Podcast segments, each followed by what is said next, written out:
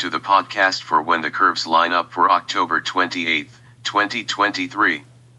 Please see the article that includes diagrams of today's events on the website at when the curves line up dot com. Text by Jeffrey L. Hunt. In Chicago, sunrise occurs at seven eighteen a m Central Daylight Time, followed by sunset at five fifty p m Here is today's planet forecast.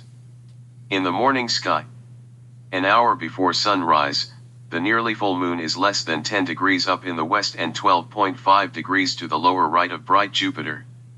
The lunar orb reaches the precise full moon moment at three twenty-four p m C D T, nearly two hours before it rises in Chicago. When the moon is at this illumination, it is one hundred eighty degrees from the sun in the sky. Earth is between the sun and our satellite body. The moon can pass through Earth's shadow. That occurs today when over ten percent of the moon is eclipsed.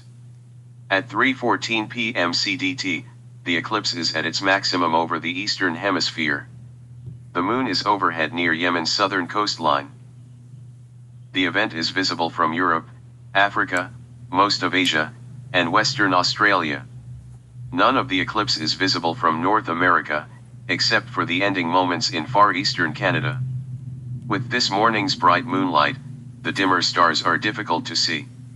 Use a binocular to spot Hamal, Aries' brightest star, eleven point eight degrees to the right of Jupiter, and Menkar, part of Cetus, eleven point six degrees to the left.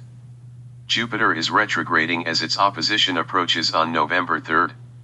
It appears to be moving between the two stars. Venus, over thirty degrees up in the east-southeast, steps eastward in front of Leo, although the dimmer stars are a challenge to see it in this moonlight.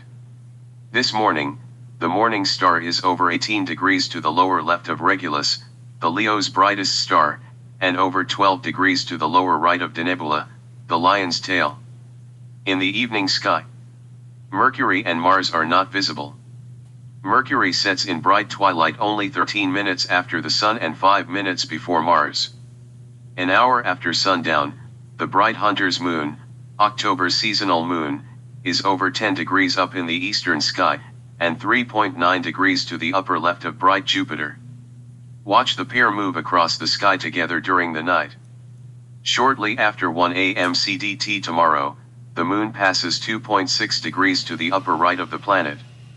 At that time, they are high in the south-southwestern sky. Earlier during the night, Saturn is over thirty degrees up in the south-southeast.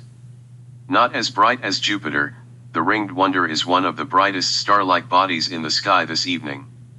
It stands over twenty degrees above the star Fomalhaut, the mouth of the southern fish. During the night it appears farther westward, setting a few hours after midnight, and long before Venus rises.